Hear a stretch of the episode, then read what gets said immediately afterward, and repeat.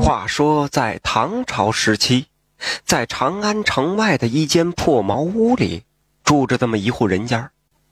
男的叫王兴，女的叫丽娘。小两口男耕女织，日子虽然清苦，倒也自得其乐。到了第二年呐，丽娘就生下了一个儿子，小夫妻俩是更加高兴了。转眼间呐，这儿子快半岁了。有这么一天呢，丽娘做好了饭菜，正要抱上儿子去给地里的丈夫送饭去，却发现儿子面色苍白，牙关紧闭。她吓得是急忙跑到地里喊丈夫。王兴回家一看，知道儿子病了，他急得掉头就冲出了家门去请医生。不料刚出家门，他就被一群骑兵给撞倒了，当即呀。被活活的就踏成了肉泥呀！这丽娘一见这飞来横祸，眼前一黑，抱着生病的儿子晕过去了。后来，丽娘安葬了丈夫，求神拜佛，为儿子治好了病。为了保住这王家一点的血脉，她起早贪黑，含辛茹苦，一心扑在抚育孩子身上。儿子在母亲的操劳下渐渐长大了。儿子到二十岁的时候啊，丽娘又给他娶了媳妇儿，看着儿子也成了家，丽娘好不欢喜，心想啊，自己辛辛苦苦这么多年，不就是为了儿子吗？现在儿子长大了，就这样和儿子生活一辈子吧。时光匆匆，一晃二十年过去了。一天，儿子突然对母亲说。娘，从我出生到我成家，你养了我二十年，现在我也养了你二十年，两不相欠，就算扯平了。你走吧。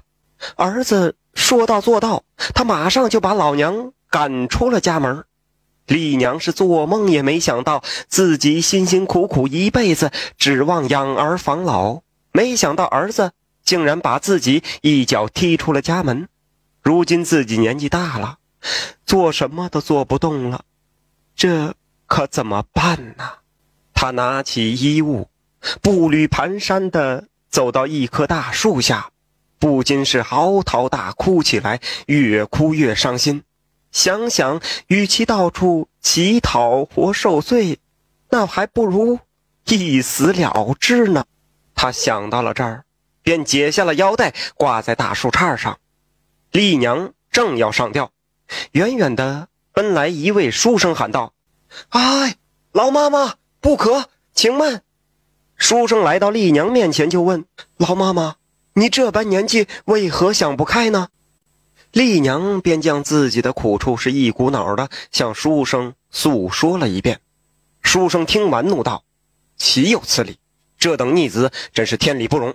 走，我帮你告状去。”书生就替丽娘写了状子。告到了县衙，县官一听是勃然大怒，天下竟有这等不孝之子，这还了得！当即下令传来丽娘的儿子。县官升堂问道：“你母可是养了你二十年？”丽娘的儿子说：“正是。”你不念养育之恩，如今把你娘赶出家门，却是为何？嗯，大人，小的母亲养了我二十年，我也养了她二十年呢。我们两个已经互相抵消，谁也不欠谁的了。他当然不能住在我家了。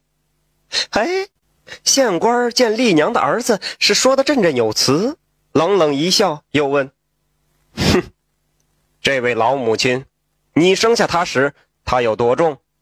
丽娘回答道：“有四斤二两，是邻居李家媳妇替我接生时称的重量。”县官是立即派人火速传来了接生婆李老太太。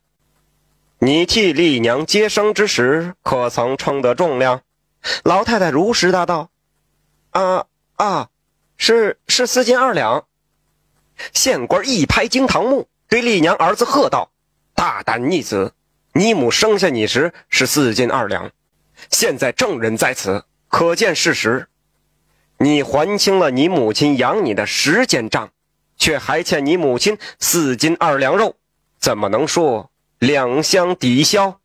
来人，在他身上割下四斤二两肉来，还与其母，让他们互不相欠。